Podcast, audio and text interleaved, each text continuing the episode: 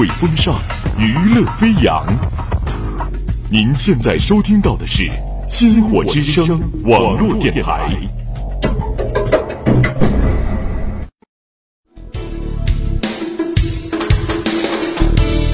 听千世繁华，品百味书香。星火故事会与你一起品味百态人生。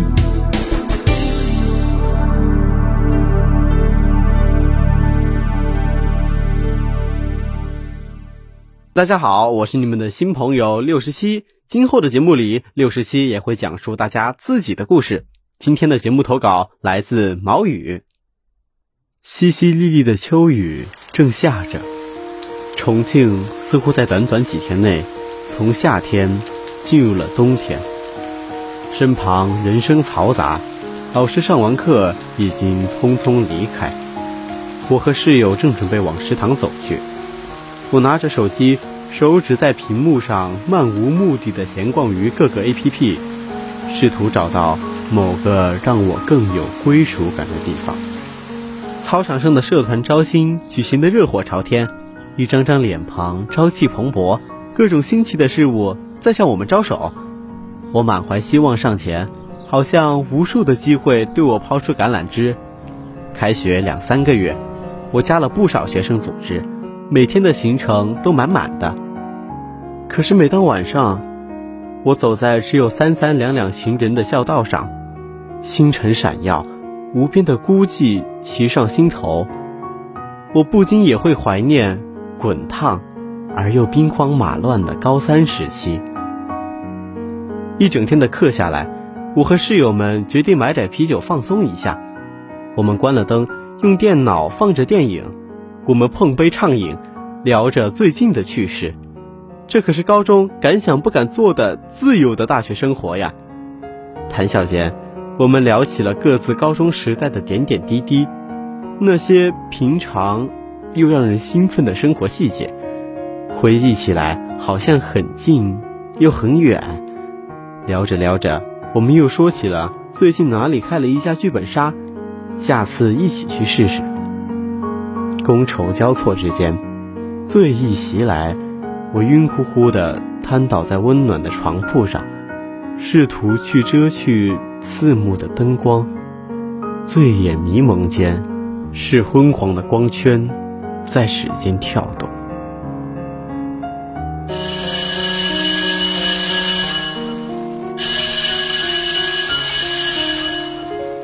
急促刺耳的声音在耳边响起。我从臂弯中抬起头，光圈慢慢抽离，眼睛却被金黄的阳光刺得睁不开。等眼睛适应，我看到的却是高中教室，同学们打闹着。老师在讲台上教训着几个未按时完成作业的同学，空气中浮动着淡淡的灰尘因子，阳光洒在课桌上，手背被照得暖暖的。我惊呆了，难道刚刚一幕幕自由欢快的大学生活都只是一个梦吗？这时后背被人拍了一下，我猛地回头，是死党小七正嬉皮笑脸地看着我。哎这可是上午第二节课呀，你睡得可真香。见我一脸惊恐，他张开五指在我眼前晃了晃，撇撇嘴，又去别的地方贫嘴了。我愣在原地，实在不敢相信，刚刚只是课堂上的一个盹儿，我明明已经考上了大学，和室友一起谈笑风生的，怎么会？我走出教室，看见了楼下漫天开遍的樱花树。树上、地上，皆是粉白色的花瓣，是春天。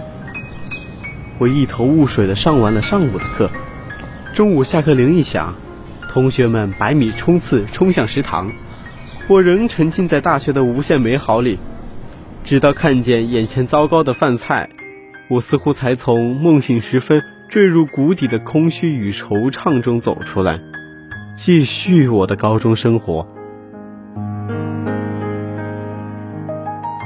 又是一堂百无聊赖的数学课，我昏昏欲睡。然而每次数学老师的，到了大学就轻松了，却像一剂强心针。我赞同的点了点头，强打精神继续听课，但我却无法忽略心里有个声音在小声嘀咕：“不是这样的，不是这样的。”一下午的课间，耳边都是小七叽叽喳喳的闲吵。我们聊着那个关于美好大学生活的梦，班主任时不时来教室的巡查，让我们无语凝噎。堆到顶的作业也让我抓破了头，我埋头奋笔疾书着，时间如指缝里的沙子一般抓不住。不知过了多久，我放下笔，抬起头，黑板最上面。是醒目的高考倒计时，窗外的对面教学楼上挂满了上一届的高考喜报。我幻想着自己的名字能替代他们，似乎有什么猛烈的动力涌入我的身体。我咬咬牙，再次提笔，沉入题海。大家日复一日的复习，憧憬将来的大学生活，便是暗淡无光的高三生活中的那一抹亮光。将来，在我的大学里，我会有宽敞的寝室，会谈一场刻骨铭心的恋爱，会有一群形影不离的伙伴。在大学里，连每一次呼吸都是美妙的。我们如是憧憬着，但我心底却总有些奇怪的感觉。一抹晚霞划破长空，像录取通知书上的红一样，让人兴奋感动。或许最好的晚霞。总是在那个燥热的晚自习，年少轻狂的我们，总有许多不切实际的梦想。我们也欣然将这些天马行空分享给我们的朋友。我们规划着未来，也无比期待高考后的世界。没有谁细细体会的这段时间里，我们真正感受到的是友谊与亲切，还有在描绘着未来蓝图时的肆意与张扬。我发着呆，感慨万千，一阵困意袭来，我靠在课桌上，进入了梦乡。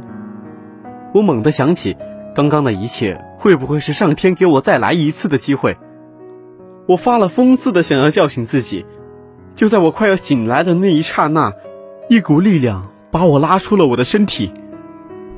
我只能看着他在课桌上沉睡，任凭我怎样呼喊，也于事无补。我绝望了，原来这不是上天给我重来的机会，这不过是午夜梦回间，我的良知对过去我肆意挥霍时间的忏悔罢了。这世上哪有后悔药？